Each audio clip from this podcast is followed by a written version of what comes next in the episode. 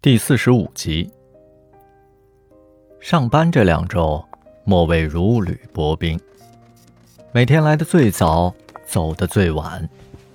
他把所有的工作文件和档案资料都细细的研究了一遍。就在业务渐渐顺手时，他不慎丢了张购货发票。劳拉大发雷霆，尖利的声音穿透了整个楼道：“你脑子进水了！”对，是海水。莫蔚望着桌上乱七八糟的纸张和票据，心里突然充满了厌倦。他不会喜欢这工作，就像当年在银行实习一样，即便干熟了也毫无快感。他转身离去，爬楼梯到九楼，直奔总经理办公室。穿过行政部时，杰西卡叫住他说：“哟，匆匆忙忙的哪儿去啊？”找领导汇报工作。杰西卡站起来，伸了伸腰，笑着说道：“你怎么戴起隐形了？最近在约会吗？”我是鹰眼，以前戴眼镜是为了装斯文。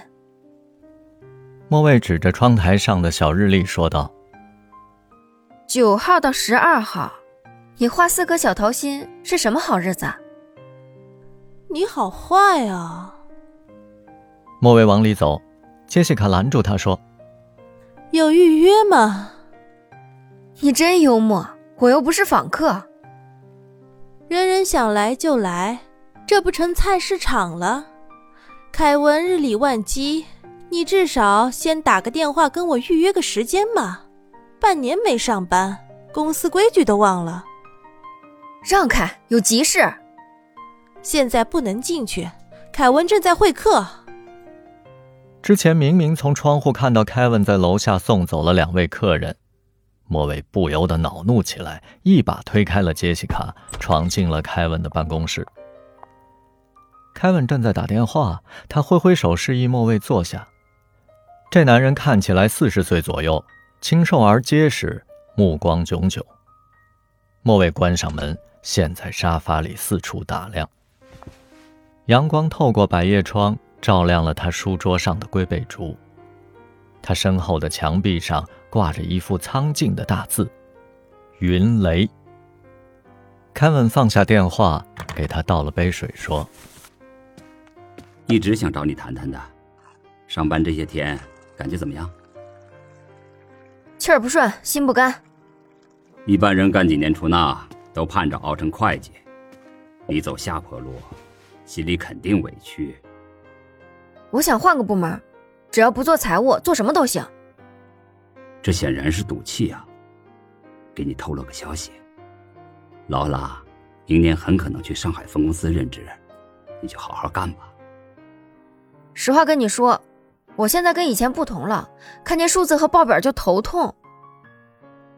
我低估了那场灾难对你身体的伤害。虽然对数字没那么敏感了，不过我的智商可没降。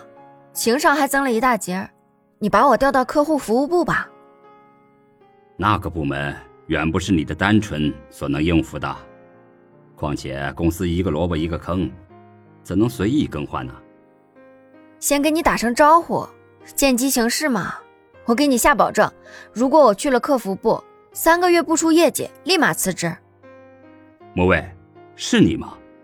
你的姿态、语调、神韵全变了。跟之前判若两人呢。还记得在三亚我们通过的最后一个电话吗？当然，我叫你打牌，你不肯来。当时我一点没听出来你有什么不对劲儿。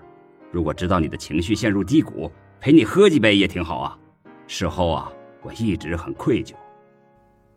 他的眼神很透彻，莫蔚有种直觉，他与自杀事件无关。